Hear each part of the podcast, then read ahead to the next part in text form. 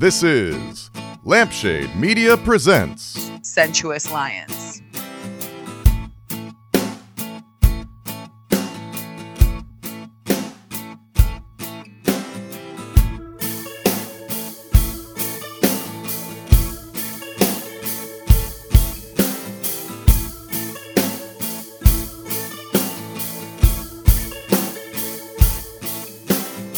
Jason Hillman, I would love to welcome you to the show, the newly branded show, Lampshade Media presents Sensuous Lions. Sensuous Lions. That's a great title. That's a good branding. That reminds me of uh, uh, what was it? Vaporwave. Uh, this the most uncomfortable music I've ever listened to in my life. We don't have to talk about it. So, like, Vaporwave. Yeah, vaporwave is just uh, if you were dragged around the mall by your parents or went there to escape your parents in the '90s. People decided to take all that music and then make it even more uncomfortable somehow, and uh, and now millennials listen to it while they work or not work because we don't have jobs. But it's uh, it's literally the most uncomfortable music I have ever heard in my life. It just makes my skin crawl, but it's also super relaxing, which is the millennial experience, I think. that is so fucking funny, dude. That is like, we are like, okay, so like, I'm like, I, I kind of like I'm like like everyone else, like really fucking tired of this boomer bullshit, you know, and like I'm tired of like all these bullshit assertions being made about millennials, and it's just all very annoying. But man, it's there's there's a little truth to it. Tell me more. What do you mean? Like, I feel like I am annoyed with uh you know their attention to detail like it seems like you know nobody was ADD or ADHD so like they just like don't accept that at all right as a thing Well, the beautiful thing about boomers is like, hey, we come from a generation that repressed all our feelings. There were no gays or trans or ADHD. That's a bunch of new stuff.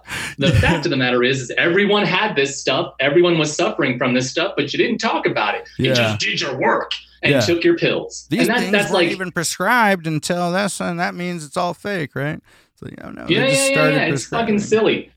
Dude, I'm literally, I'm damn near 40. And I, uh, it took me so long to like shake off like that fucking, the like the, the capitalist skin that they like drape over your shoulders when you're born into that. wow It was nuts. Like it, it, um, like I thought I was supposed to have a kid by now. I wouldn't have been able to take care of a kid.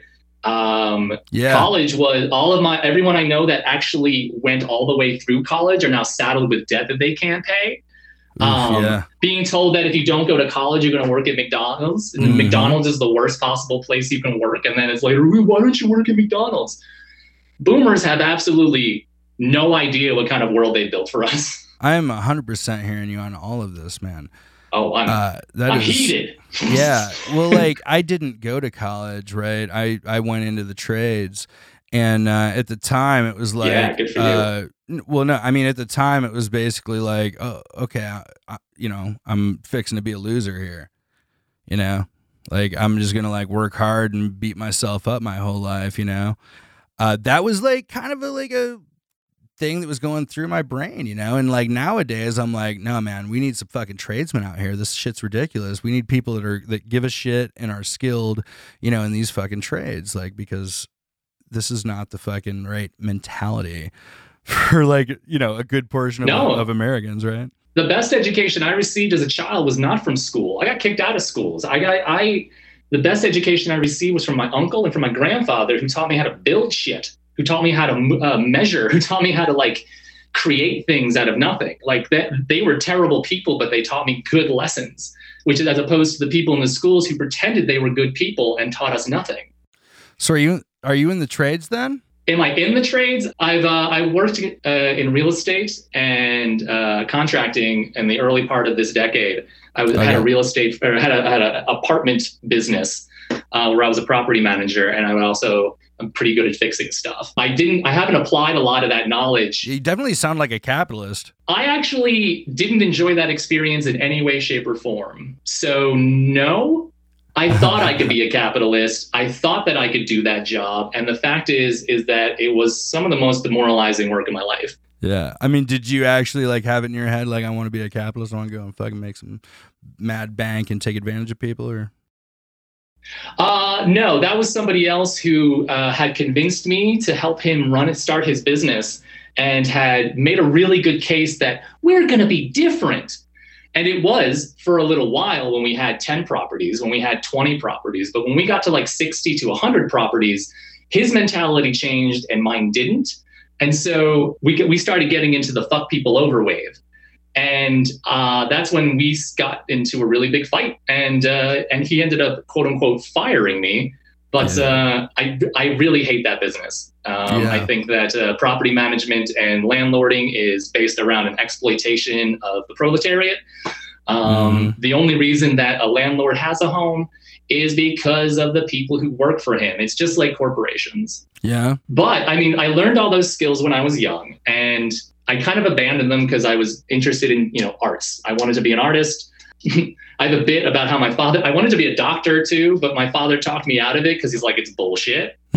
it's not worth it. Okay. Why he's you, not, you, you, are not going to hate, you're going to hate everybody. Did your father so have like, some right. special knowledge about uh, being a doctor? Is there, there's some in, inside info there? My dad was a psychiatrist. Okay. So he understands doctors. Yeah, yeah, yeah. So he's like, you're going to go to college and it's going to be full of some of the most selfish, self righteous assholes you've ever met. And I'm like, well, I guess I'll do comedy because that's the same thing. So I took a different tact. And as I was beginning my comedy career, is when this interaction happened. I actually met the dude through that. And I was like, this seems like a good way to make money. I can give back to my community, so on and so forth. Yeah. And like I said, like the mentality completely changed once the money started rolling in, once um, once this once this person thought that they had reached uh, an appropriate uh, strata that he's better than people you know and we just had a disagreement they're yeah. thriving in whatever they're doing and I, I, I, hope that you know they continue to thrive and um, i've taken yeah. my path uh, but i learned a really important lesson during that time because it was I don't mean to be hyperbolic. I do mean to be hyperbolic. It was a complete betrayal of my values. Mm. And so I was completely yeah. overwhelmed by that the entire yeah. time once we once it started happening. So yeah. Um I I think I'm a capitalist in the sense that I know that I have to now I know that I have to like sell stuff and I have to sell myself. But like yeah, yeah I'm not as into it that way. Well, I definitely like I grew up super fundamentalist. Uh, li- anybody that's listened to this show knows this because it's the only thing I ever want to talk about. But anyway, like there is a deep sense of you have to provide for yourself, right? So you have to create, you have to be productive yeah. in some way, and that is like super important to the ethos, right? Is that like you can't be lazy, Right. That's what they tell you, yeah. Um, that at least as a fundamentalist, yeah. When did you realize that that was all nonsense? That the idea that you have to work yourself to the bone to have any kind of respect, to garner any respect, was nonsense, and that is completely contradictory to human existence.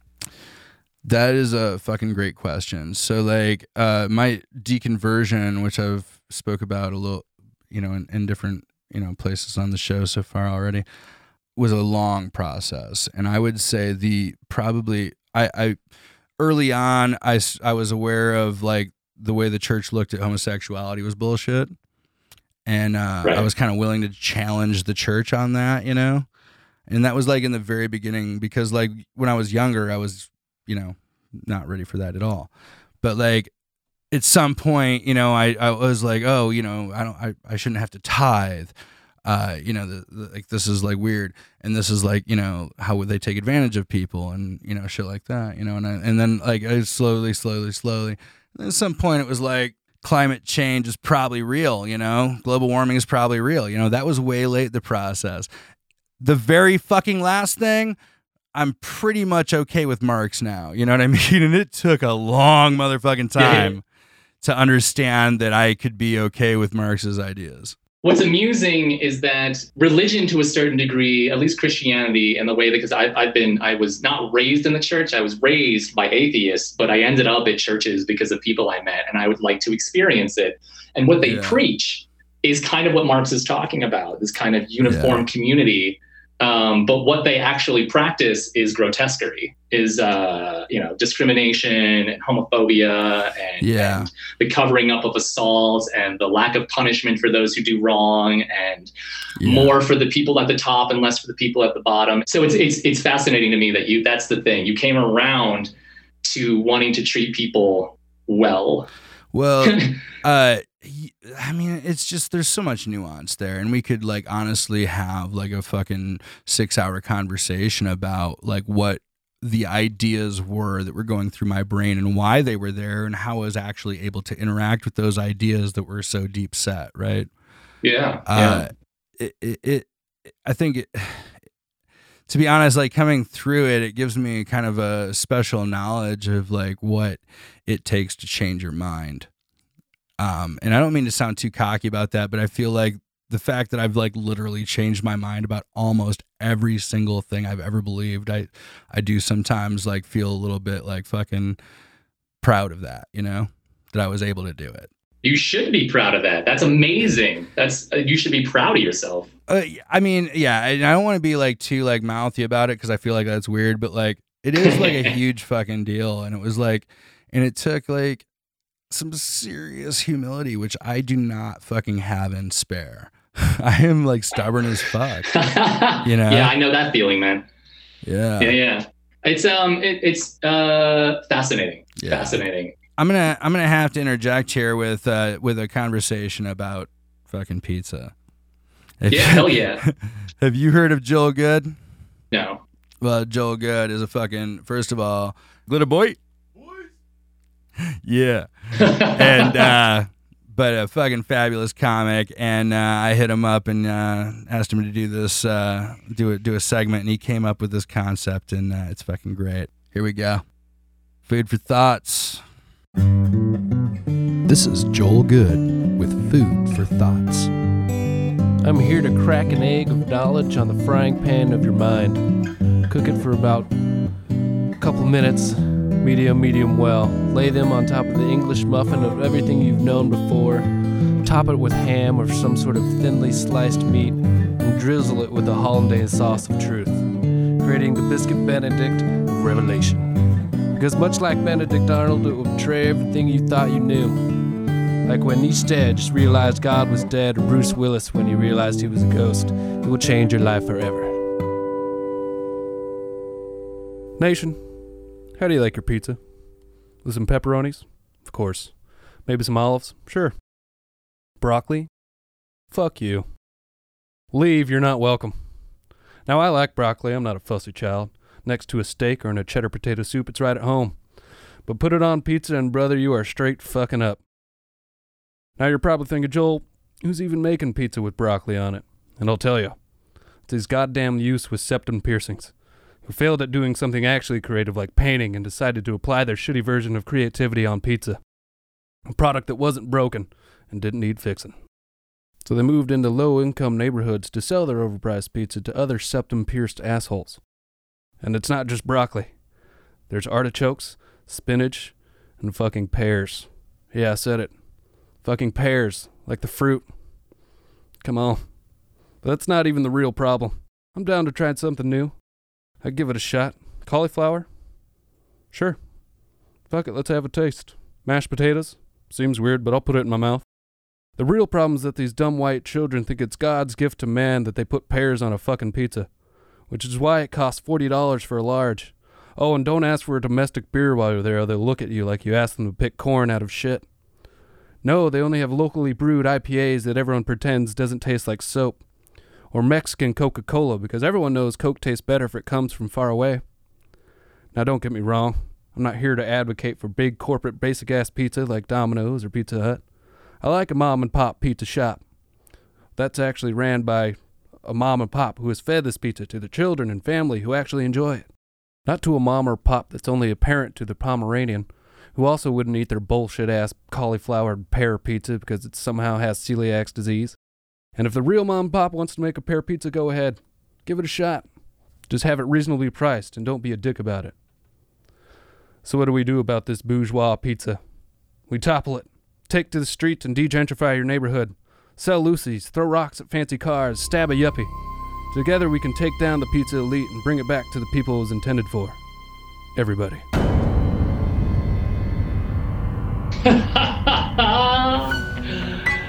Uh, Yeah, it's Joe Good with Food for Thoughts. that's good shit. yeah, it seems to uh, it, it seems to fit right now.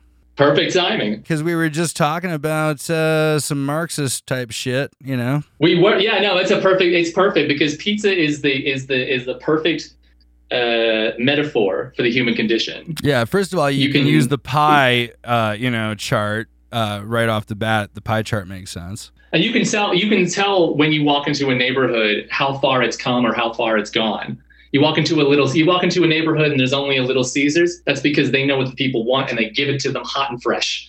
Has has it was it freshly cooked? Maybe a month ago. It doesn't matter. You want the pizza now. It's five dollars. I don't have to yeah. drink. It's five dollars every time. Yeah. Yeah, yeah. I don't need to go like I, I, I we've ha- I've had those nonsense pizzas before, and it's like literally the reason why Candyman shows up. I feel like uh, I, I really, I honestly don't hate this five dollar pizza situation. Okay, like I'll, I'll stop in there. I'll get me a pepperoni for lunch. Like it's you're getting a whole ass pizza for five dollars. I'm not too proud, you know. Like I grew up, you know, I'm, I'm pretty comfortable like with my like white trash heritage, you know. Like uh, I I disagree with Joel Good and, and his like uh, you know he he doesn't appreciate any of the finer things in life, in my opinion. people who talk shit about Little Caesars Pizza are this kind of people who say I'm not racist, but you know what I mean? Like that's if you if you're mad at a way that people get fed, then you're just a classist goon. Yeah. Yeah, dude, I it's it's so interesting to me like and this is kind of going back to like uh, you know, just perspective changes I've gotten older and whatnot is like I, the the idea of classes I was like classist against myself and I didn't even belong to the class that I was pretending I was classist against myself, you know? Well, that's what I love about um the, yeah, yeah, yeah. That's what I love about people who are classes, who are middle class, because they don't know that they're one week away from becoming the people that they're making fun of. right, right. Whoa. You know that like For it's sure. it's one of the most like I was in Portland recently and um you know they've got a there's a, a big homeless problem there and it's they have plenty it's, it's the most con- the contrast is so stark because they've got these high rise condos that they're building that Yeah. and these camps that live in the shadow of those condos that the cops are paid to sweep and destroy the property of every single week. And so and so I was waiting for a bus over there and um, some guy was walking around asking for people for change for a dollar and some dude yells at him, "You're you still homeless? I've been here for 10 years. Get your shit together. Mm, And I was like, I yelled at him. I was like, shut the fuck up, you goon. Yeah. And this fucking little nurse who is a middle class person was like, I don't think he was trying to be mean. That's not what he's about. That's not what he was saying. That's literally what he was saying. And you're sticking yeah, up for him. Yeah, yeah. You are a week away. Like the Joker, one bad day. I wish that people had a little bit more empathy and would pay attention to what's going on around them. Don't live around people that you are apparently disgusted by. It's I hate it. I hate it. Yeah. Um, I think that I think that what we've, um, I mean, not to get too broad on it, but I, there's a certain lack of empathy that's been kind of beaten into us. Um, the idea of poverty and homelessness and all that being a moral failure is so ingrained in our consciousness Yeah. because of, I will say, incredibly effective propaganda. But that's Yeah. that boomer shit. That you, they're not working hard. Um, they don't have to be useful. They're they're a whole human. They're hu- there's humanity there. right. Um, and, And maybe like they we- could be useful if you didn't like if you weren't fucking them up right now. You know what I mean? Like, like that's some- the thing, man. Those those police sweeps are an extra kind of cruelty. That it seems like the cruelty is the point. Because I mean, I've been burglarized three times this decade, and literally Yeah. every single time that I lost my stuff, it was traumatizing to me. Imagine having that happen to you every week. Come on, Yeah. Yeah. Uh, let me just bring the mood down. Oh, Yeah. no, I mean, actually, like you've been like we haven't even talked about your comedy at all because we've been keeping it very serious. But like, I really appreciate your perspective on things. You know, yeah, I, I feel like these conversations are hugely important though, and I, and I think a lot of people are afraid to have them. yeah. But no, actually, like we should probably talk about your comedy before we hit the halfway point of this episode. So I'm just gonna cold, cold, hard fucking switch up right here. You got a you got a couple fucking records out, right? Dumb Wizard, and how I stopped worrying and l- learned to love impotent white male rage, which is a That's right. very fun reference. Uh, yeah, that's one of my. Um, I recorded that a couple of years ago. There's a fun story behind that because I'm re-releasing it. I had it up, and then the person that I sent it to for mastering kind of disappeared. And so I've just had kind of the raw file up there and out for people to have. And then that person popped up uh, at the end of last year, completely brand new person. So I've got a copy of that. And there's another album at a So house like show they, they disappeared Chicago. and became a better person and came back with the final product like uh you know like some rite of passage. That's fucking tight. yeah, and I'm glad that I could facilitate that transformation for him. I hope, he, I hope it's because he listened to it over and over. He's like, wow, this person deserves to be out there. And I have to be a better person. I have to get myself right so that people can get it. Yeah. So I have another one that's um, I recorded in uh, a house show in Chicago. So I'm going to combine those into a reissue called uh, "Woke Menace and Other Vital Disasters." So Ha. All right. uh, I got because I got into an argument with some fascist on Facebook, and he called me a woke menace, and I have just been obsessed with it because it's such a dumb thing to call somebody. But it also Um, kind of sounds cool too. yeah, yeah, yeah, yeah. So I'm definitely looking forward to that. Um, I dropped the dumb wizard thing because I didn't want to center it around Donald Trump, oh yeah. but that is a really good title. You're right. Um, so yeah, those are gonna be available soon. Is what I'm saying. Oh, very nice, very nice. So yeah, keep your fucking eyes peeled for that shit. And uh, we're gonna put your uh, your uh, like contact info and website in the show notes. Where can people find you and whatnot? Uh, right now, I'm building the website for Woke Menace since it's a relatively new concept. You can find me at Jason the Hillman on Instagram. Uh, I haven't posted there in a while, but I'm going to start uh, relatively soon because I've got a lot of new work. You can find me at Woke Menace on Twitter. All right. And from there, you can also go to Toby Toby Toby, which is the podcast I run. It's it should be on Spotify by now. It's kind of a pop culture ephemera podcast. Oh, hell yeah. um, and you can find me at Jason Hillman on Facebook.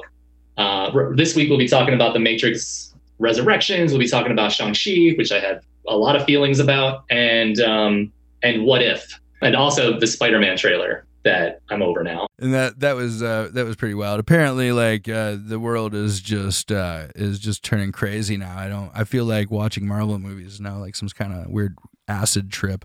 Alfred Molina is back as fucking you know Doc Ock is like yeah. I don't know if this is real or if I'm just fucking still on acid. You know what's, what, what I love about it is like, I, what I love about South Park, and you know, people get mad at South Park now because the dudes are rich libertarian guys. Ugh, yeah, well, we gave them the money, but the, it's literally memberberry shit. It's like, hey, you remember you remember the man with the arms? He's coming back. You remember the green man? He's gonna be back too. You remember? Yeah. and it's it's just so in kind of infuriating. Marvel's whole strategy now is to like strategically not have an end game of any kind, and it's like one tease after the other. and Yeah, but that getting- is like I- comic book is shit, man. That is the essence really of is. comic books. So I'm kind of here for it. Like, just keep making that shit. That's good. Some good popcorn cinema. You know, it's like easy to consume. Like, I don't, I don't know, man. People are all offended by it and shit. And I'm just like, yeah, I don't know. It's fun. You know, you don't Uh, have to I'm like always for- watch something super serious. I don't know. Fuck it. Yeah, yeah, yeah. Um, what I I'm hoping is like like I'll I'll keep this brief about Shang Chi.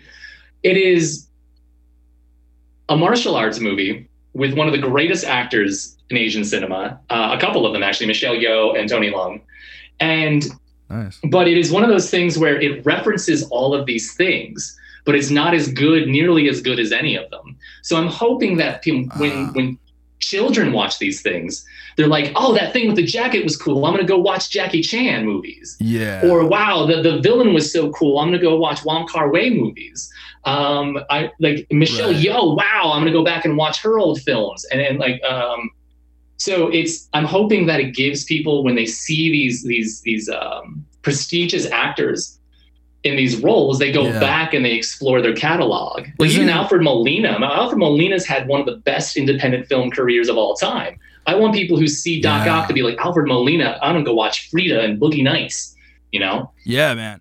Well, like, isn't that how uh Tarantino movies worked for you? Like when you were, you know, early on or younger? Absolutely so when people tell me that tarantino rips people off he's paying tribute to these things Yeah. and he's di- and then he directly talks about them to you and says go watch them yes. my favorite part of the 90s was tarantino presents there's a lot of movies that I saw that I would have never seen had it not been for him going, you should watch this, you should watch this, you should watch this. There's a movie called Hardcore Logo, which is like a found footage movie about a punk rocker um, on his last day. Yeah. And it is brilliant. And I would have never seen it had it not been for Tarantino. Yeah. Yeah. I, I feel the same way about a lot of his uh, like there's the like I've found Tarantino made me aware of the uh, connection of the western with Japanese uh, traditional Japanese movies, right? Um, Yeah, and, and yeah. how they it seemed like westerns tended to copy a lot of the uh, cultural ideas of the they would pretty much copy the movies entirely like the Seventh Samurai and the you know uh, The I think it was like Magnificent, the yeah, Magnificent Seven. Um, yeah, no, Westerns were ripping off Kurosawa while also being completely white supremacist for a long time. It was pretty fun. Uh, I mean, man, that's true. Like, as uh, man, this is just you are the like probably one of the most uh, politi- like outwardly political comics I've actually talked to, which is kind of uh, I like that. Um, I love when people are opinionated. So, but that's that's, that's very interesting. Do you like have like these political like things in your in your actual in your comedy performances? Because I've only seen a few clips on YouTube. I haven't actually watched you perform yet. Well, yes, yes, I do. Um, I used to sprinkle them in and out. Dumb Wizard, now Woke Menace. That that is a completely balls to the wall political album. And um, one of the things I found was that I couldn't take it everywhere. Mm-hmm. So what I did was I made things more uh, personal, where I talk about me, I talk about um, my ethnicities um, and uh, my sexuality, and I like bring people in, and then I kind of beat them to death with my political viewpoints. wow. And so, and it's kind of I warm people up to it now, um, but I try to have as much.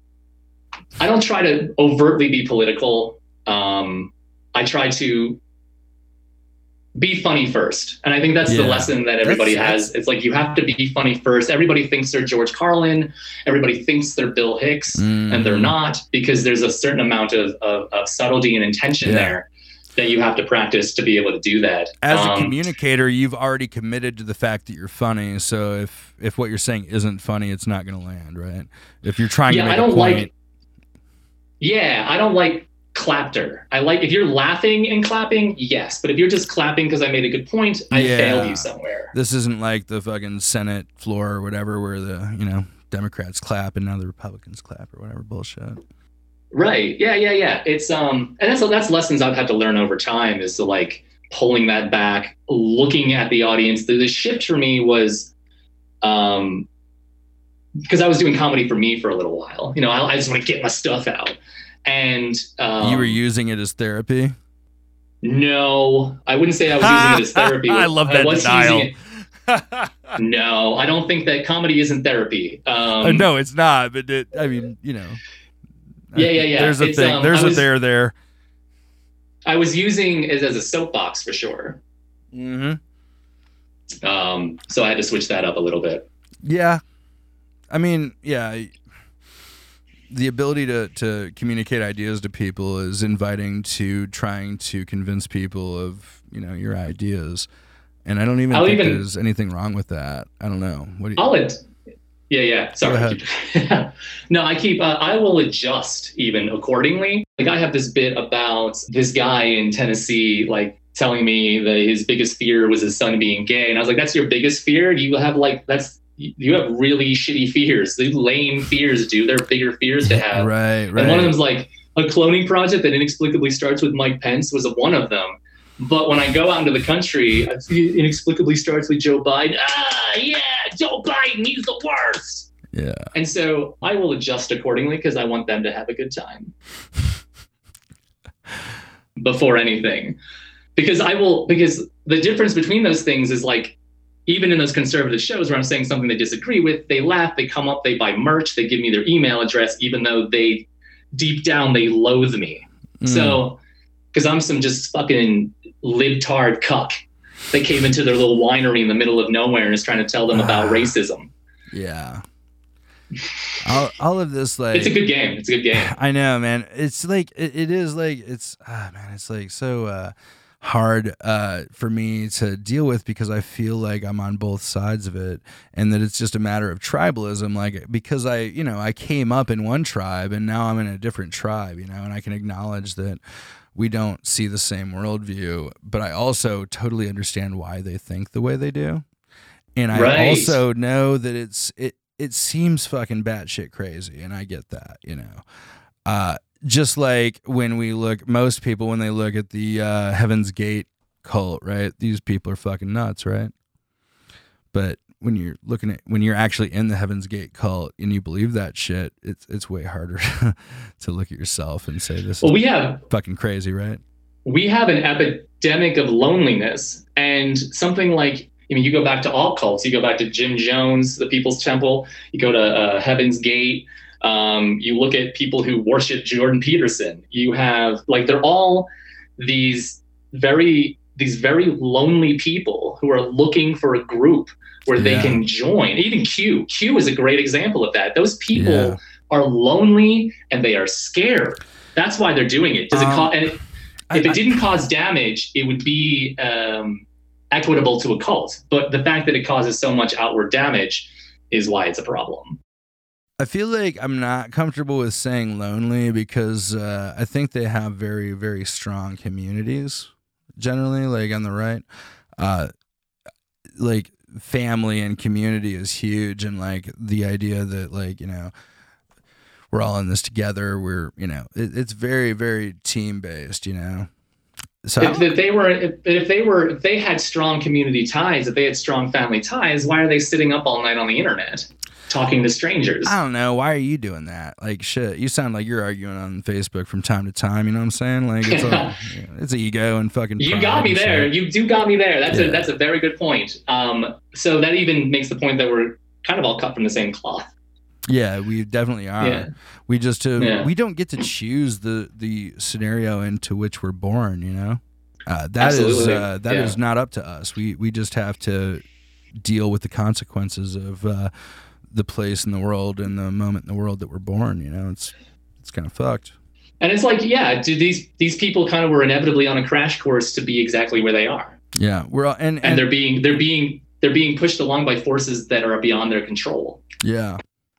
I think that uh I mean shit like I'm a carpenter and I I end up working with uh, a lot of people that are, you know, coming in from the country, you know. And so I and, and man, I uh it's just the fact that everyone knows that fucking out in the country where there's less black people, there's some fucking horrible racist bullshit that that comes into people's brains. Like it, that that is the environment in which they were born. And like we have to like kind of deal with that. And i like as a i'm a little bit like uncomfortable like with how do i interact with my coworkers when it comes to this shit you know but we have to fucking communicate these ideas to each other somehow you know Uh, that's a big thing that i'm trying to talk about if i can preach at Yeah, all Yeah, yeah.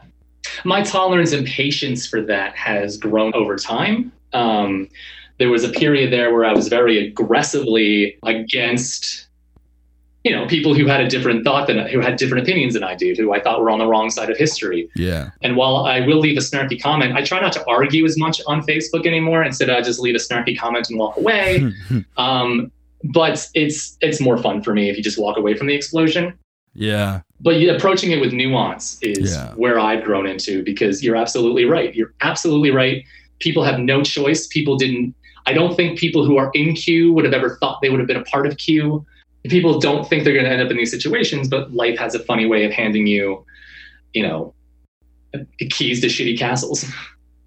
do you uh run into people you disagree with like say at work for example like are you dealing with uh with people that you uh just don't see the world the same as is that a part of your life or are you Well, more in a bubble I try to interact more with people I disagree with. I I would say that I'm in a bubble. I'm in a good enough bubble. I um once I got out of that business relationship, I was very aggressively kind of like protecting myself from people like that. But the fact of the matter is is that the people who have bad opinions sometimes again picked up those opinions from places that they were just naturally exposed to. Yeah. And so it's not my job to change their mind, but it is my job to speak openly and honestly about my life. And if that affects them in some way, great. I can also choose not to interact with those people as much as I can outside of performing for them. I think that me going out and performing willingly and openly and not changing myself too much for people has more of an impact than anything else. Um, So uh, I tried to I try to build those relationships through the performance yeah. because I, I did I I got really tired of doing just nothing but liberal rooms. Yeah, and I think that like the ability to communicate is it, I mean, I don't think there's anything wrong with using the handicap once in a while or whatever, and especially if you're but like the ability to communicate is the biggest challenge is crossing those kind of boundaries, right? Yeah. In my job, I used to be in complete agreement when we listened to Rush Limbaugh and Glenn Beck fucking 6 hours out of the day and it's literally 6 hours out of an 8-hour day we would listen to those programs, you know, and and every day, and we would just like you know participate in that as a group, and that's just it's very common on construction sites, man. It's classic rock, and it's fucking Rush Limbaugh. You know, he's dead now, whatever. But you know what I'm saying? Like that whole like environment was like so huge for me. And then when I changed, now I like cannot deal with that shit, and I'm gonna be playing NPR and shit, and like, well, you know, let's actually have a cover. But it's uncomfortable sometimes, you know. Like m- these people don't want to hear this shit. They don't want to have the conversation. They're fucking already sure of what they believe, you know. And uh, I feel like I Sometimes I you just gotta grin and bear it to get through the day. I I would never Yeah, just listen to Rush like- Limbaugh a day, but I do feel like I owe it to them to be patient because somebody Mhm. was patient with me. You know what I mean? Does that make sense? Yeah, it does. Yeah. Everyone can everyone should be afforded grace. I'm assuming you have like a like a like a a, a, a job at the at the moment, or uh, what do what do you do for a living? Well, I work from home. So I do comedy and I do photography. Yeah, Those are the things that I do mainly. A lot of the comics on this show are you know holding a full time job in comedy and a full time job in in something else because uh, that's the hustle. And that's a good hustle. What are you hustling with? Uh, my camera. That's what I hustle with. I've been a photographer for about 10 years. Like last summer, I worked for a shoe company. Uh, now I do headshots and promo shots. I shoot Nice. music videos. I shot a couple of uh, music videos for my uh, my co-host on Toby Toby Toby on Spotify now. But um, yeah, so I do that on the side. I do a little acting. I do a little writing. I try to try to stay as centered in the arts as I possibly can. Yeah, and then when that like doesn't it. work out, get that hustle. You know what I mean? I'll do a Yeah. job. Yeah. Have you been working alone? Because like I've kind of still been working with like the same people because I'm remodeling and shit. Has, has your workplace changed? How do you mean? COVID changed a lot of people's workplaces. Uh, a lot of people are working from home and not able to go into the office and stuff. So their social life has changed around uh, where they work, and it's been a whole fucking deal. Has that affected you? Um, oof. It it did affect me in the sense that because I still I, I I did all this beforehand, and what COVID did, and that's why I worked for a company last year, and that's why I um, picked up photography again, is because last year I had like six months of shows canceled. Oh, I also do drug studies. Let me point that out. That's another thing that I do on the side. Um, I sell my body to science. They do experiments on me. They pay me thousands of dollars. I can't see out of my left eye. My balls glow in the dark. But who cares? I'm rich. So, I mean, I had six months of shows canceled. Um, the last Yeah. time I was performing in front of people was actually, and I always talk about how it was on stage in Aurora, and that's true. But my first, my last time performing in front of people for a year was at a drug study in a show Yeah. that I set up. So, what it you did was it combined a of, show with your drug study. Is that what I'm hearing? that's what you're hearing. Yeah, yeah, yeah. We just set it up in the living room. I, I picked a couple people to go up, and then I uh, dominated. Um, but yeah, yeah, yeah. Uh, drug studies are fascinating. It's a fascinating uh, because it's a life hack, and a lot of people take advantage of it. I know people who tour around and do it. We're lucky enough to have three around us, and so you can kind of come back and forth between them, and you know Yeah. uh, they work out really well. It's a lottery. Sometimes you get in, sometimes you don't. But I mean, if you do, you're lucky. If you don't, try, try again. Dude, you sound like you got this shit down to a science. I do now. Yeah, yeah, yeah. Yeah. Um, because when I first started, I was like, a little too honest with them. It's like, have you ever been depressed? Yeah, 1999. And they bring that shit up every time. Like, are you still depressed? No, I'm not Yeah. a teenager anymore, man. Yeah. If you have sex, be sure to wrap it up twice. What kind of IUD are the people you having sex with? It, it's it's insane. I, I feel like the people that you work with, like whether you're self employed, like you're you're talking about, or you're like WT working for an employer and whatnot, like you're gonna have like people around you that have, you know, there's gonna be irritation, there's gonna be like, you know, bullshit that comes between people, right? But like we like That's right. comics like are I feel like especially adept at communicating, but I feel like comics can also be super passive aggressive about that because of that ability, but Yes. that's a different subject. But communicating with uh with people is is huge, right? Like it, it it's just like it's everything and like people treat work like it's just work, but no, that's a part of our life too. We're trying to improve everyone around us, right? And be a you know, lift, right? I'll tell you what, yeah, the, it- absolutely. The effect that COVID had, like the quarantine had on me was like, then I literally, I've been grinding, I've been hustling for so long, you know? yeah. Um, and I was working this other job and I was working another job. And then I was like, I saved up enough money. I'm just going to chill. And I chilled. I took a fucking sabbatical for like six months and just chilled out.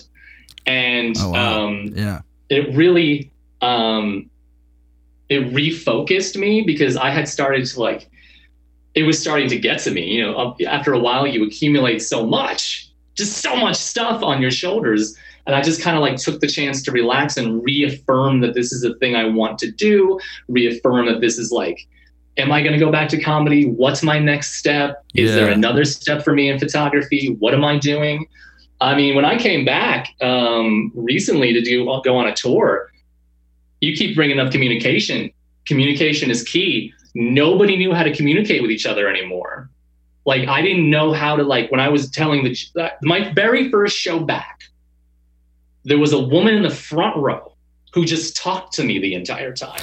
I was on stage for 40 minutes.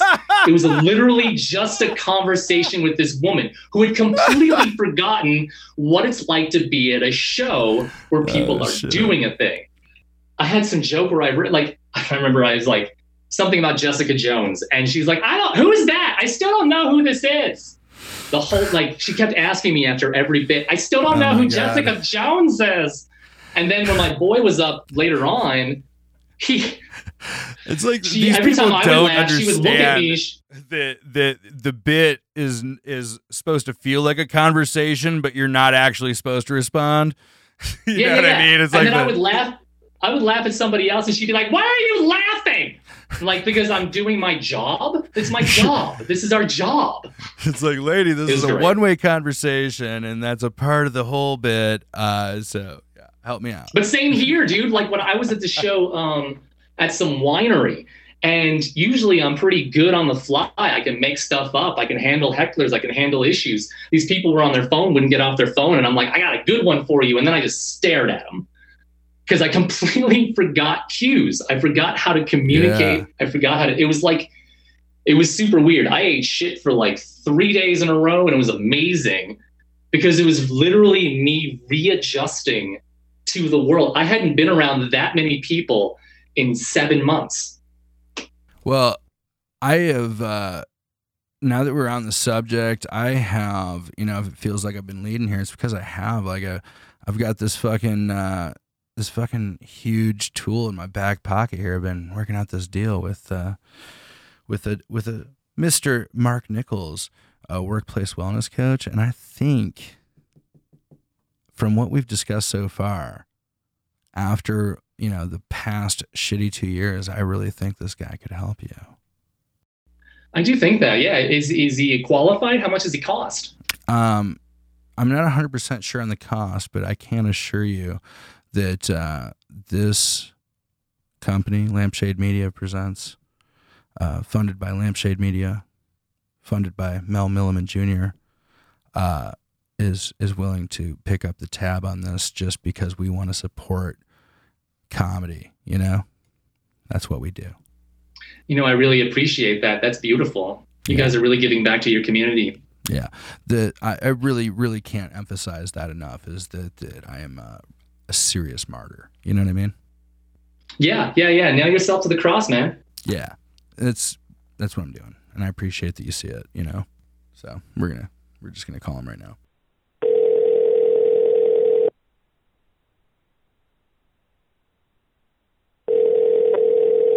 Uh, you've reached Mark Nichols at Hit the Mark. What can I do for you today? Hey, this is Mel Milliman with Lampshade Media. I got uh, Jason Hillman from Chicago or Milwaukee on the uh, line here, and uh, we were just looking for some advice on uh, working in your house alone.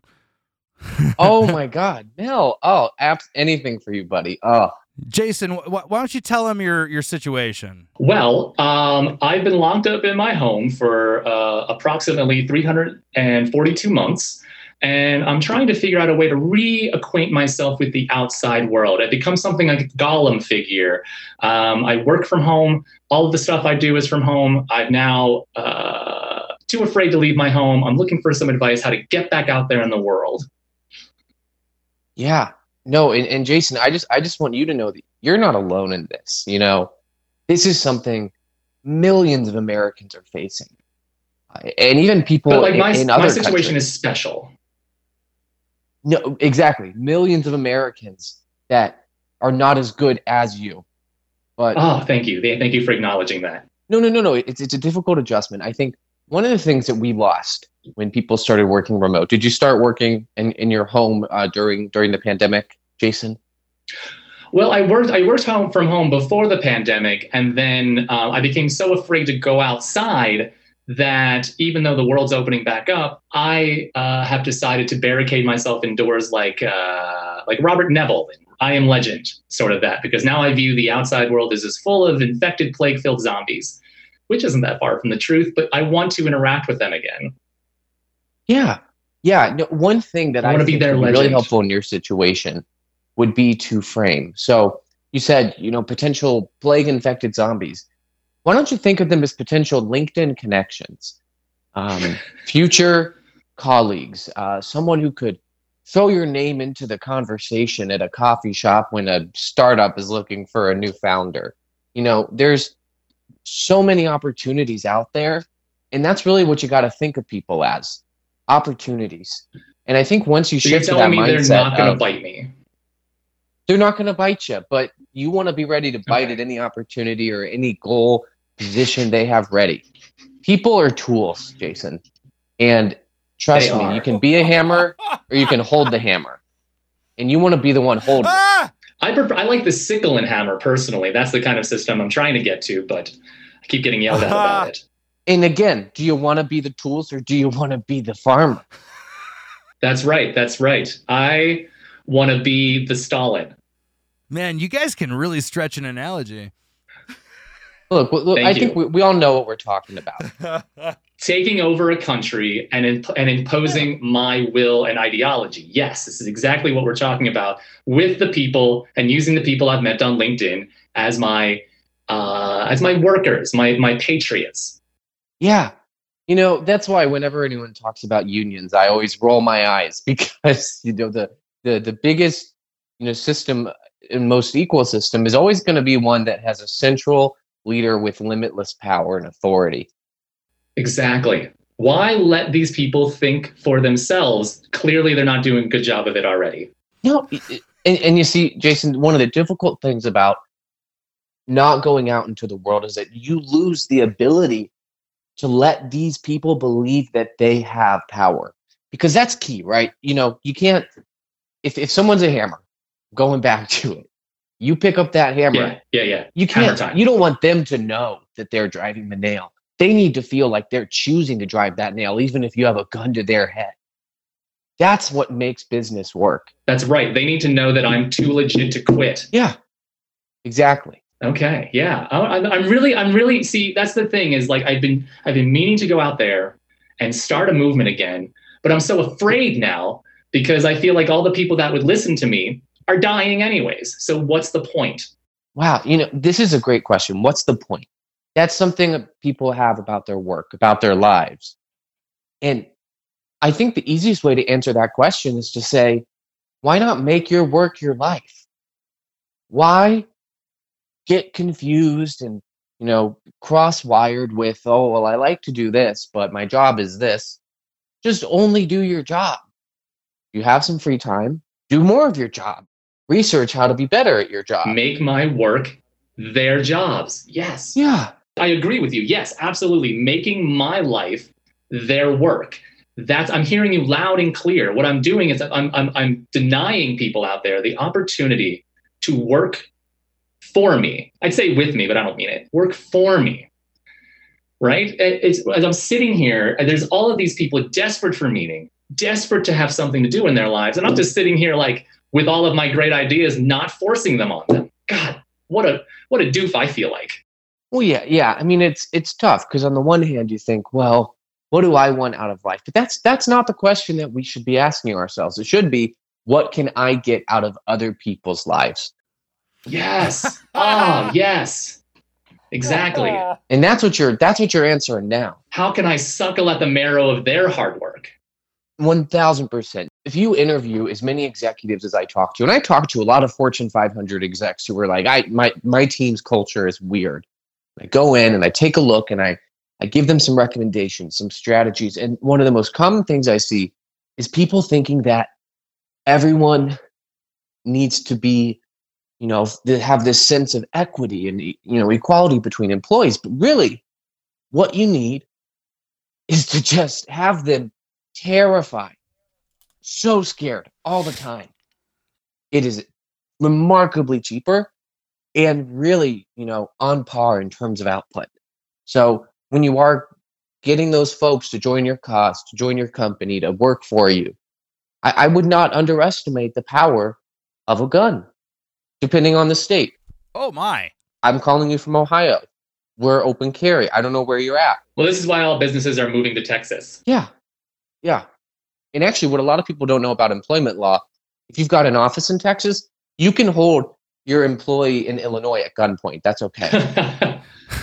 This is uh okay, so I'm gonna like I I just gotta say, like, as far as Lampshade Media is concerned, uh, this is getting a little scary for me. Like you're saying that as a as a response to you know the workplace environment and, and creating good atmosphere at work, that that guns you you're gonna you're gonna say that guns are the deal.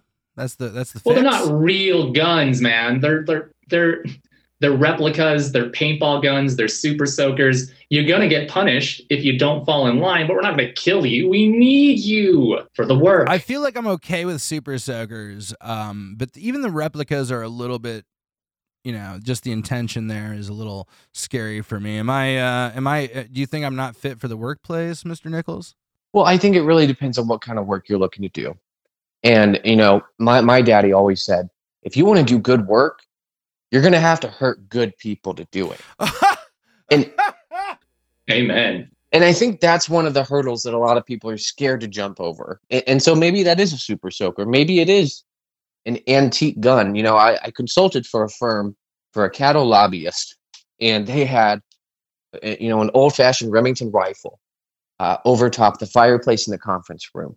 And, and they had this running joke where if you have a bad idea, the CEO would take it off the wall, and he would put the, with you know, the sharp bit of it into the into the person's mouth. And then every, everyone would point while they pretended to fillet it. Oh and what? you know to a lot of people that's that's uh, harassment. But when you're a part of that team that's bonding. That's trust building. That's saying i admit that i made a mistake. That feels like a morale booster. So I just want to make this clear. So they take the bad idea off the wall, stick it in the person's mouth, and then everyone just pretends to.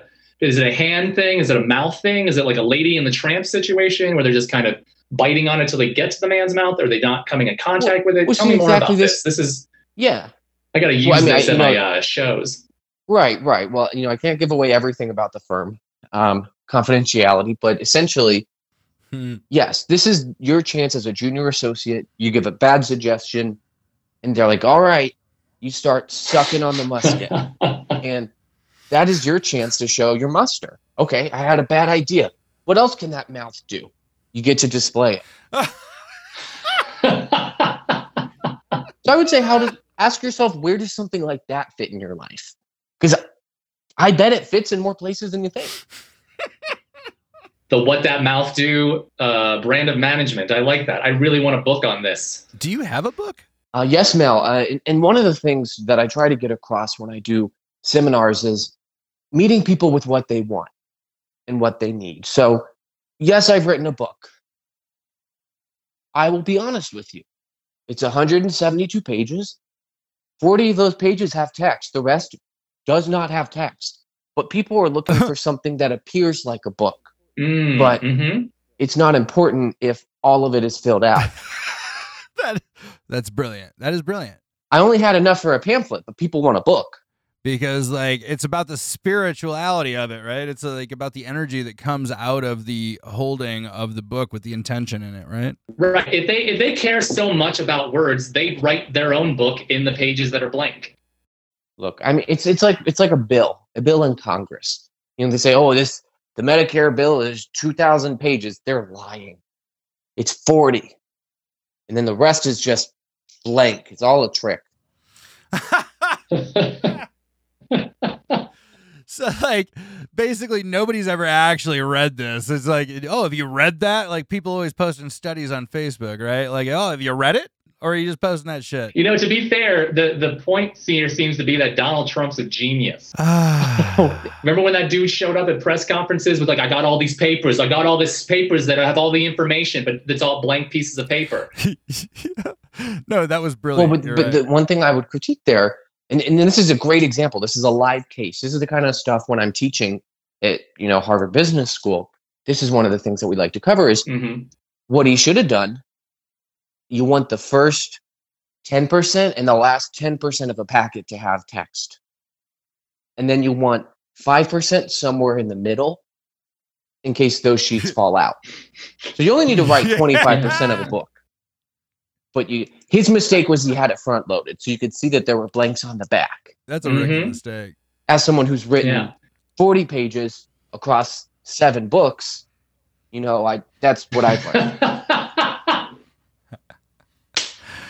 oh wow Uh, that is uh that is some pretty good advice i'm feeling that you feeling This that, is uh, good. I'm- that jason I have a lot to think about, really, and I have a lot to read or not read. I have a lot to. I have a lot of perusing and pretending to read to do, and I have a lot of pretending to write to do. This is. but but you have a plan right I do have a plan now, sort of. I mean, Yeah. it's still the same plan I've always had, but now I have new strategies. There you go. See, this is all very positive for everyone, you know, and this is all on uh, Lampshade Media's tab. What's your rate again? Uh, so if I'm doing a normal uh, hit the mark, you know, workplace wellness consulting, we start at just an hourly assessment piece. That's going to be one hour. I hear how things are going. I give some initial thoughts, and we decide if we want to move forward. That starts at uh, you know, pre-tax eleven ninety nine. Um, that is one thousand one hundred ninety nine uh, per hour. But you are getting full engagement. You are getting a PowerPoint slide presentation in response. So it's really, you know, an incredible deal. Well, the PowerPoints are hugely valuable to me. So, How much of that PowerPoint is actually have anything on it, though? good question. Well, so what I've learned is that a lot of companies fall into one of three categories good, bad, or I don't know. And so I've written responses to each of those three types of categories, and I have them all on every slide. But depending on which one your company falls into, I make some of the text match the background. And that's kind of how I tailor to each individual. That's so I have the presentation written, Right. but to, you know, make yeah, it that's very efficient. Yeah. Yeah. Oh my yeah, God. Yeah. It's like Yeah. a coloring book for executives or a picture book for executives. Yeah. You know, I, I want to steer us away from the word or phrase picture book because it has this childish connotation. What we should be calling it and what it is called on my website where it retails for forty nine ninety nine is a, a vision collection strategy book Mhm. for abstract minded executives. Yeah. okay. Yeah. No, it's Okay. it's collating. well, that is, uh, you got a lot of shit going on, don't you? You're doing good work. Yeah. Yeah. I have I have made a lot of money off a lot of people. And if that's not a life well lived, then I don't know what is. I mean, it just sounds to me like what I want to believe about you is that you just really care about everybody's like real life situations and that you're really just out there trying to like, you know, help your fellow man, right? Yeah, and I mean, a- at, Yeah. your very core, right? at the very core, I want to help. You sound like a man of the people who tells the truth. And to be honest, you'd probably be the first person I'd purge. But because we're not in that situation, I appreciate it. Right, and we would we never would be because in the purge, I would have guards. You know, I'd be one of them. I would. Oh, I'd be yeah. purging. I would have been lobbying for the purge. You think that of me? You think? I'm the one who sends the guy to knock. I'm the guy who outsources the knocking. Yeah, yeah. No, I think that's good. I'm. I'm I, I wouldn't consider myself an outsourcer uh, because I'm all about finding the sources within. Ah, that sounds creepy. That's but nice. Yeah, like the Matrix. Yeah, yeah, yeah. I still just feel like you just really meant it with really like good whole, you know, good-hearted intent. I just still feel really good about you. Yeah, no, I want everyone to find the part of themselves that can beat the shit out of other people. Mentally, emotionally, professionally. Everyone has yeah, eh, but not everyone but can like in a good way. So you find yours Yeah. and you get yours. All right. Well, uh, yeah, you know, before I let you go, just one last time, uh, how, how much exactly do I owe you for this? So this this was our our 1 hour introductory consulting session. So I'm I'm just going to quickly put together a customized pre- slideshow presentation specific to your business and your concerns. Um, okay. It is totally unique to you, uh, and I will send that over.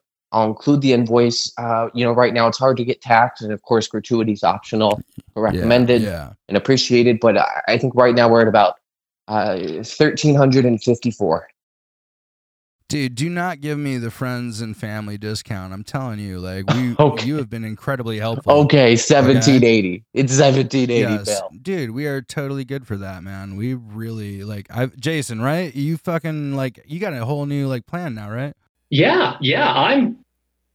I feel like I've been given a new life and a new lease on uh, my plans. Yeah, yeah. That's what we. you do. really, That's you really changed my here. perspective. I, I, again, I've been uh, docile, weak, living in squalor in my own home when I could be out there dominating people, even if they don't want me around. You know, I I think that's a great summation.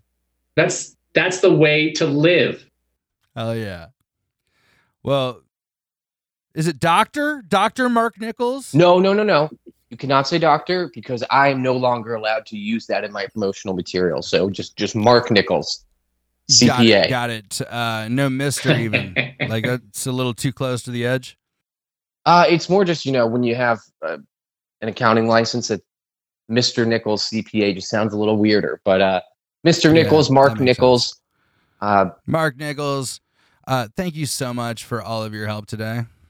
oh, thank you so much for calling. Love to help someone. Thank you. Yeah, I really appreciate you. I will absolutely reach out to you once I have established my kingdom. Thank you so much. Oh, please do go forth and claim ownership because you deserve it. I do. Yeah, yeah, yeah. I've been leasing this whole time. What am I? What is my problem? Actually, we we should probably keep this interview going. We got to go, man. Thank you so much. Yeah, no, absolutely lovely to talk to you. No, Mel. yeah, we're yeah, we're definitely gonna hang up now. Okay, all right. Bye Okay. bye. All right, man. It's been. We're- It was, we're- it was no, nice meeting you, sir. totally done. I hope to see you in the No, no. future. Jason, don't keep it going. Do not keep it going. Thank you so much, uh, Mark Nichols. Uh, See you, Mark. it. 10 4.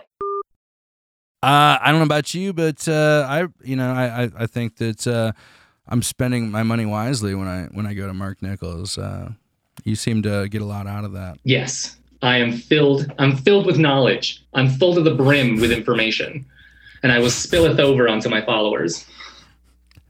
You know, you got to do what you got to do. You got to listen to somebody else's information, then repackage it, then resell it to people at a higher price. So I feel like I got a lot out of that conversation that I mostly recorded Yeah. and will be using later in my pamphlets.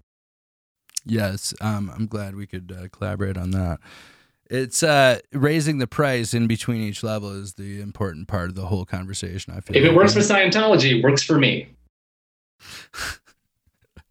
So you're from Milwaukee, you or are you from Chicago? Like I, I was looking at your page. Like what, what what's the deal there? You like grew up in uh, in a big city or a slightly bigger city? I grew up all over, actually. Um, I my uh, family moved about every six months, so I've lived in California, I lived in Wyoming, I've lived in Ohio, I lived in Iowa, I lived in Ohio right across the border from Huntington, West Virginia, and Proctorville. So I've lived all over, and then I moved out when I was 18. I moved to a tiny little town in Iowa, and then I moved to Milwaukee. Is Milwaukee where you're like uh, a lot of your creative uh, pursuits uh, began, or were you already doing comedy and whatnot in, in other cities? Milwaukee's where it started. I started really getting on stage um, in like 2008 because I was originally a poet. So I was doing a lot of uh, poetry jams. yeah, I could expect that kind of liberalism from a poet. That's right. That's right. And at the time, I had been working a job. I worked, I was a, by the time it closed, I was a store manager at Wilson's. And then we closed right before the economic collapse. And then I kind of sat around because I had earned enough in unemployment that I kind of had enough time to figure it out. I went on Jack Kerouac, drove around for a while to try to find myself. I found Okay, nothing, wow. as it turns out. And I, um, you know, started going to open mics. Um, and kind of the rest is history. And I I've stayed here because it's relatively inexpensive. I can go on tour, I can leave, I can come back, and it's Yeah. super cheap. Yeah, there's a lot of good stuff here. Milwaukee is really starting to improve itself. I used to be kind of a Milwaukee cynic. I've seen I've seen a lot of the underbelly of it, but like I've, it's really trying its hardest to improve itself right now. Uh, I'm not a sports person, but I am definitely caught up in the fact that we just won a championship. We're about to win another one. So yeah, you didn't invest anything in the team or the fandom, like, but like when it's happening, like fucking yeah, I'm from Milwaukee. Yeah, it, well, it was nice to see that you know they really carved out this section of downtown, and they added this stadium and Yeah. all of these businesses, and I was kind of like, well, why don't you put that money elsewhere? All that stuff, and then you know they've managed to use it to actually make the people here feel good. Are they solving any of the issues? No, but there is something happening here, and I'm hoping that it leads to more progress. So, uh, Yeah. if you have you have someone like Giannis running around talking about it, it brings more attention to it, and there's more uh, inspiration for the powers that be to fix these issues. So the feeling that I get from you is that you are like totally willing to uh, put yourself forward to to fucking uh, make a change or to make a statement about you know important issues, right? Is that is that true or am I like overstating that? Because I'm getting a real vibe from you that you want to fucking talk about real shit that that impacts people. Um, yes, in the right environment. What does that? I used mean? to just start arguments. I used to be, I just used to be more aggressive about it, and now I'm trying to do it in a more subtle way. I we just we talked about that earlier. I think anger does come before the ability to actually communicate. Right? Yeah. There's a period of anger that is healthy, I guess, or maybe I'm. I'm legitimately angry at things, but being angry at people about those things, especially people who can't really do anything about it, is completely counterproductive and it causes people to not want to listen to me. And if you're not listening to me, you're also if you if, if I turn you off, then other people who talk like me are going to turn you off too, and you're going to close Yeah. your mind completely to the idea that things could be different. And so all I'm trying to present is a different opinion. I'm not I'm not begging you. I'm not demanding of it. But here's the way that I see things. And I hope that you come along with me because I'd like you to be on the right side of history with me. But I'm also not going to be pissy Yeah. with you when you don't because that's rude and judgmental and yeah. yeah, yeah, yeah. Because as you said before, a lot of people don't choose to have the opinions they have. Yeah. I understand that you uh, actually have some experience dealing professionally with mental health issues. You're involved with uh, with NAM. It is NAMI. Yeah, uh, the National Yeah. Alliance on Mental Illness. Um, I got involved with them. My history with mental illness is, and I'll keep it brief. It's, I mean, I've been, I had a very destructive developmental period when I was born and all that jazz. And I was just a messed up kid. And um, I didn't get along in school. And so I started getting diagnosed with shit when I was six, started getting pills shoved into me, started getting all sorts of diagnoses. I spent most of middle school in a psych hospital uh, against my will. Um, and so I've been dealing with those things um, a lot. And I was one of those people who really thought that this is what defined me. You know that this would be You thought your mental illness defined you? Like that's who you were as a person? that's how I, that's the way that's what I was taught because the only way people talk to me for a while, and this happens to so many people, they talk to them as if their mental illness is who they are as a person, and so it's very easy yeah. to take it on as a personality because you, it's, you're driven to do that by the doctors, by your family members, your support group. Like, oh, oh, Yeah. it must be. I remember so much of like, if I would act out, quote unquote, in any way. Oh, did you remember to take your medicine, Jason? Oh, he must be having a, a breakdown. I guess I guess we'll have to cater to him and figure out what's going on. And so there's always this guilt Yeah. that they saddle the mentally ill with. So, moving forward, um, I'd been doing comedy for a little while, and uh, the NAMI in Milwaukee, the director was doing a play called Pieces, which is a production in which uh, a bunch of actors get on stage and do monologues about specific mental illnesses, and we toured it, and they toured it around. And uh, okay. comedy buddy of mine, Chastity Washington, which you should look up. She's one of the funniest people that's ever lived on planet Earth. Um, right. She I suggested might me like have to get her on the show. Chastity Washington. Um, she suggested me for this role, and I went in and read for it, and it was for ADHD, and I ended up a part of this group. And um, we toured that around uh, for six years. We did this. We went to uh, churches, Wow. we went to schools, we uh, went across the country. Uh, our biggest show was in Washington, D.C., at a church in Washington, D.C. It Oh, was a wow. really impactful thing. And what was fascinating to me about it is like, you know, when you do a, when you do the same thing enough times, you start, it starts to lose the magic. We were just Mhm. kind of doing it and doing it. And every time I would start to feel that, we would do this show and somewhere, and we would do a Q&A afterwards. And people were so desperate for anyone to come Yeah. to them and talk to them as if they were human beings and present a human side to mental illness that um, I was blown away all the time. There was there was one season Yeah. finale show we had where a woman who said she hadn't spoken in forever decided to sing to us. Everyone got up and like came up and hugged us. When we go to schools, children who have never talked about their mental illness all of a sudden will raise their hand and give and give a speech about how they feel. Um, really, really powerful stuff. Uh, one of the most mind blowing Mm. uh, astonishing scenario I had was we got invited to perform at the opening of a psychiatric hospital about 20 miles outside of town. And we were performing not for patients, but for doctors and nurses. And we went in and did this Huh. thing. And this is this is theater. It's theater. We get up there, we do these monologues, we're like, yeah, blah, blah, blah, blah, blah.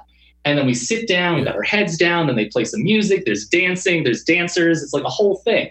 And yeah, these doctors and nurses were like, oh my God, I had never thought about mental health like that. You went to school for this stuff. You are opening a facility, and this is the first time that you've thought of people with who are mentally ill as humans that have whole human lives. It was insane to me. Yeah. Pieces closed in 2016. In between all of that, I was also working with NAMI with people there doing like talking to people, setting them up with resources, trying to put them in a right path to send them to pl- people who will treat them like humans and and and Yeah. find them the help that they need. Um, and I guess my favorite part was that I ended up first doing acting and then doing um, and then kind of running scenarios for training the police in something that's um, called CIT, crisis intervention training, which is essentially just teaching them how to deal with people who are mentally ill, maybe not bring a gun. De-escalation. Literally, that, yes, is de escalation techniques. Um, Yeah. And man, it was scary. Are you like getting yourself into direct confrontation of ideas about how the world works with some of these cops, or are like cops like more like, oh, okay, that is helpful. Before I get into the negatives, I will give some of the cops credit. Quite a few of them were very were very open to the training. Um, a lot of them, some some of them got a lot out of it. Um, there is a man named Zach who um, is a police officer and a CIT certified officer. He's the head of that division in Milwaukee, and he is a perfect human being. And I uh, have my opinions on the police, but he is literally a person trying to do the right thing. it was it there was the worldview thing because there was a guy uh, who headed one of them that i thought was a really good dude we talked a lot and then as soon as like protest starts uh, after michael brown was brutally murdered in ferguson he um, decided to start telling me how blm was a terrorist organization so um, the thing that's like the thing that was so that I found out about the police is that they're scared. They're so terrified because literally every time at this very specific uh, police station too, someone would always you have to put your gun up. You know what I mean? You got to put your gun away. You got to lock it up before you can do anything. And there'd always be some dude who's like, "Why do I have to? Why can't I have my gun? Why do I have to put it away? Like, what? What do you think is going to happen here that you're going to need your gun? Like, so that was scary is that finding out how terrified they are of any scenario in which they don't have complete control over um, there were a bunch of police Yeah. officers who literally threatened me during the fake scenario yeah yeah it was terrifying there was a lot of people who were wholeheartedly against it people like i already know how to act i already know how to do it Yeah. It seems like you're almost being brought in in a confrontational way. Like you definitely disagree with uh, a, a large part of the worldview. Uh, it seems like to me. but at the time So, like, did it seem confrontational while you were doing it? Not at first, because at the time I was like really the same thing as when I was doing real estate. Is that I thought that I could get inside. The same thing we always think when we're thinking about doing good. I thought that I could get inside the system and do some good. Um, yeah.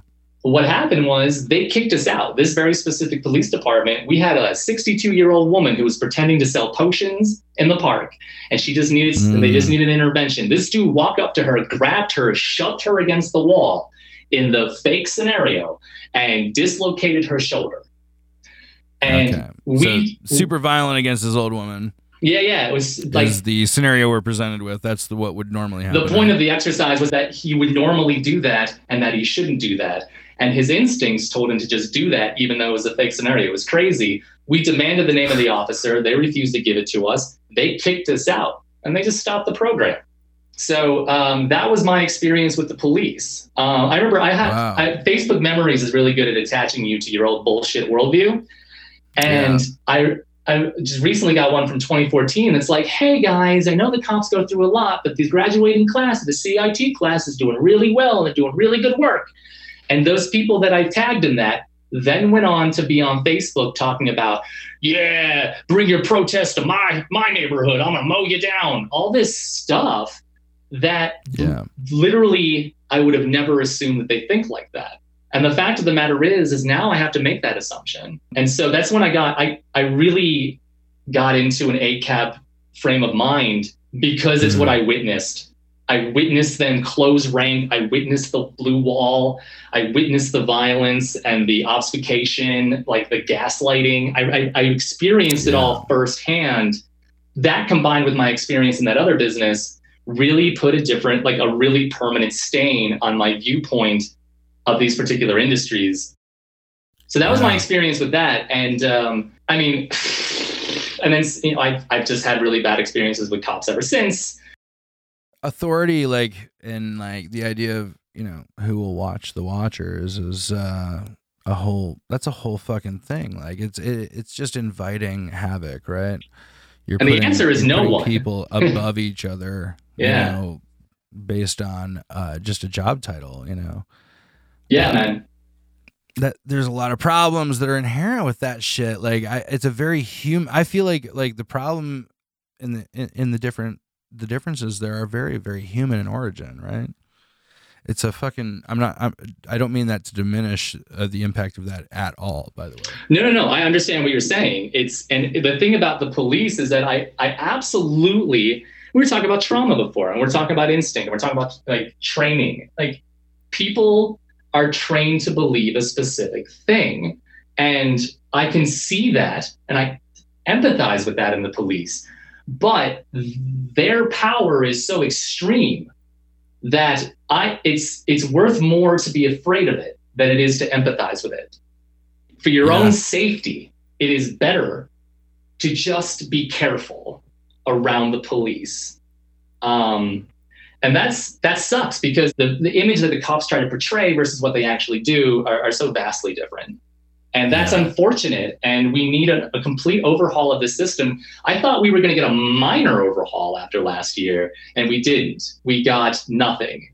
Like even Portland right now is like, well, I guess the instead of letting the police quit, we'll just put a sp- specify that they don't have to take the vaccine. You mean the people that interact with immunocompromised people on a regular basis, that interact with old people on a regular basis, that interact Right. with the public, don't have to take the thing that'll keep them from killing people? Come on. So Yeah.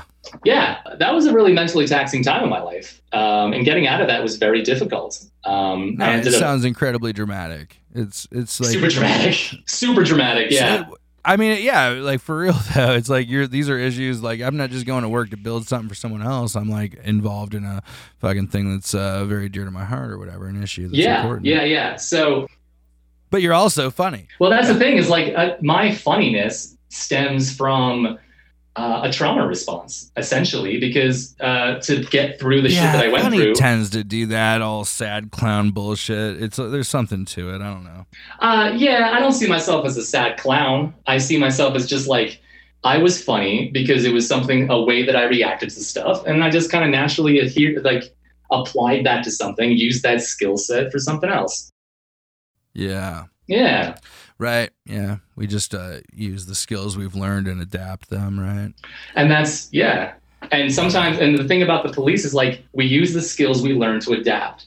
So there's this two different kinds of adapted skills slamming into each other. It was crazy. So in like 2015, after coming out of that, uh, 2016, I like had a mental breakdown, almost killed myself, wrote about it, and then I ended up writing for Huffington Post about it for a while. Oh Um, wow. that's a that's an interesting opportunity, like mixed in with all that like fucking heartbreak, right?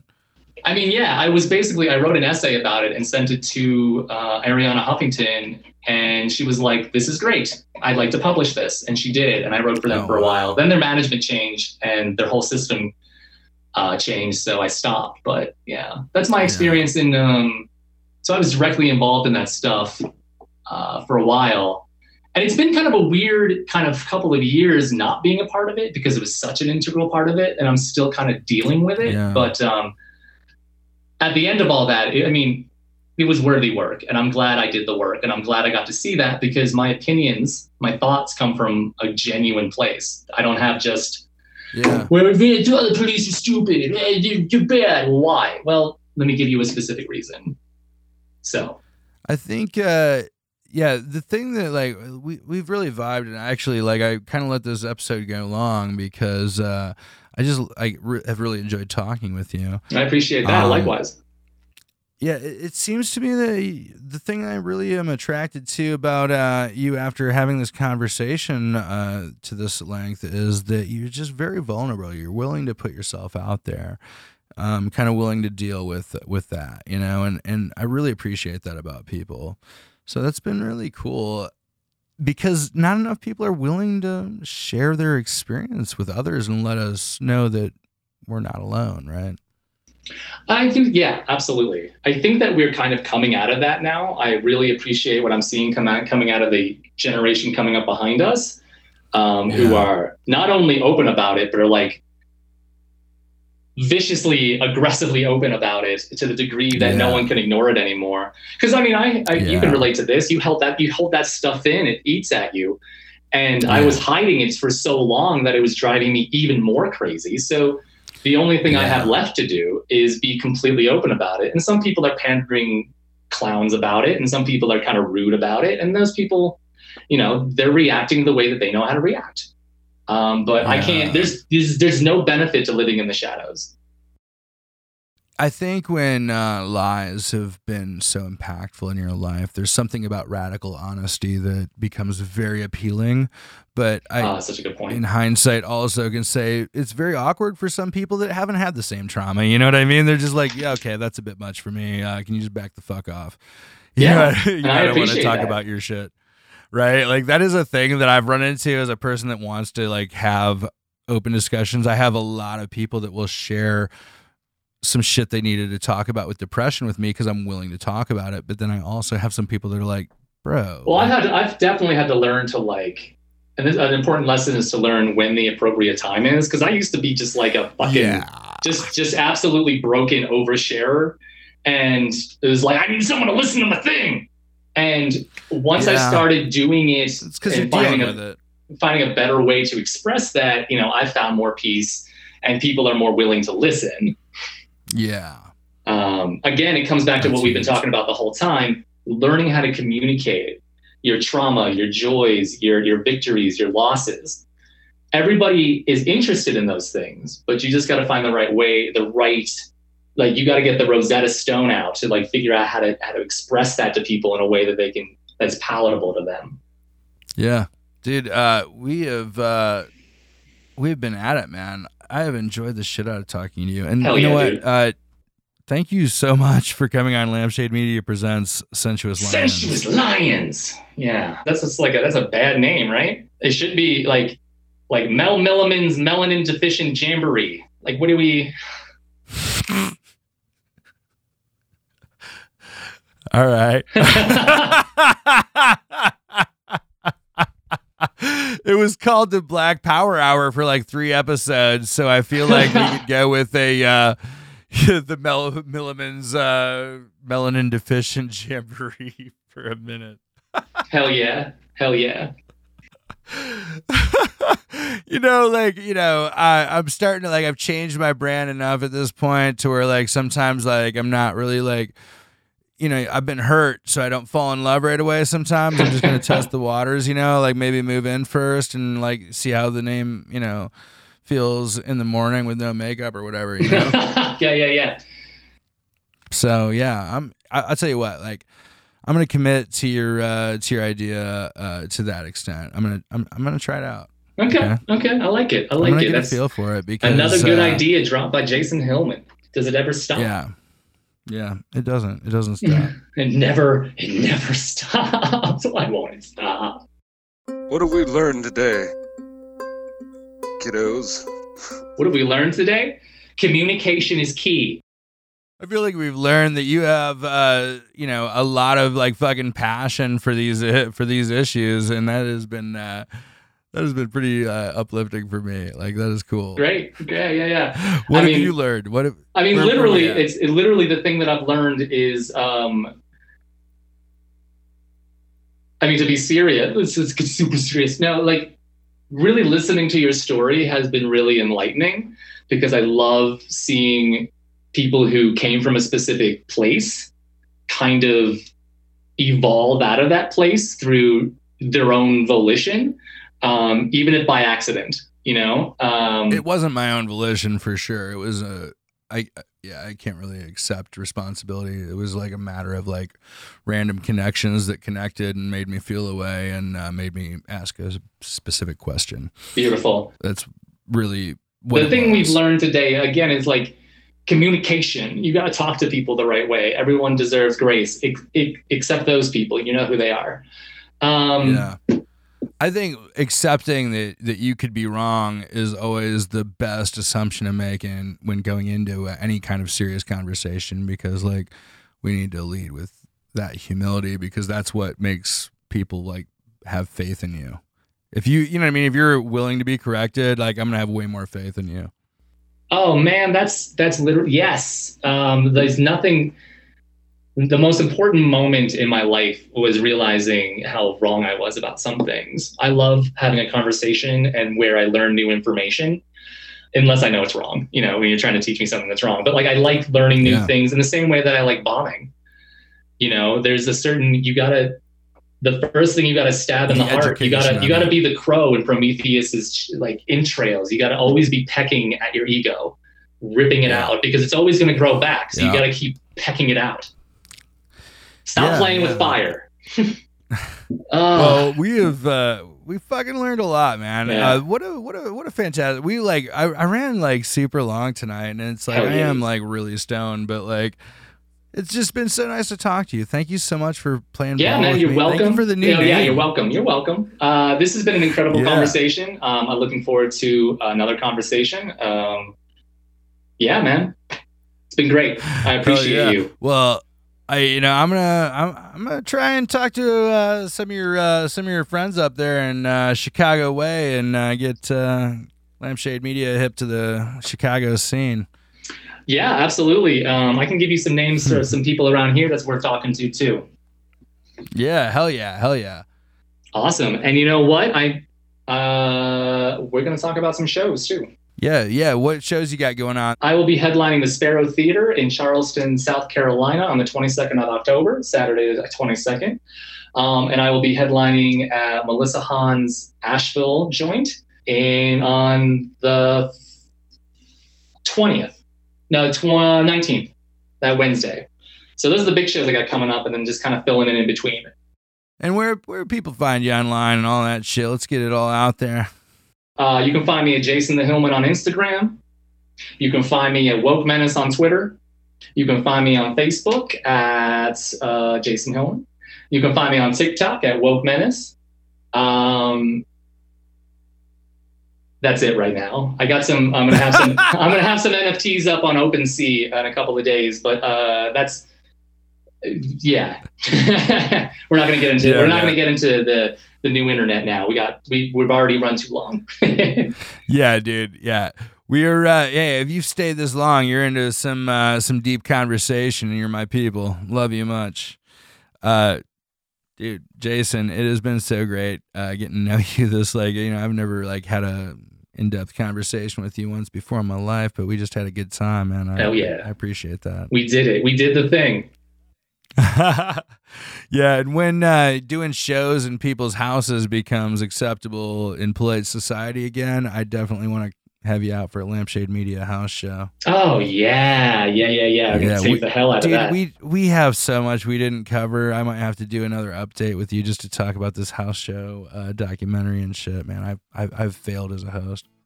you failed us. You were the chosen one. Okay. Yeah.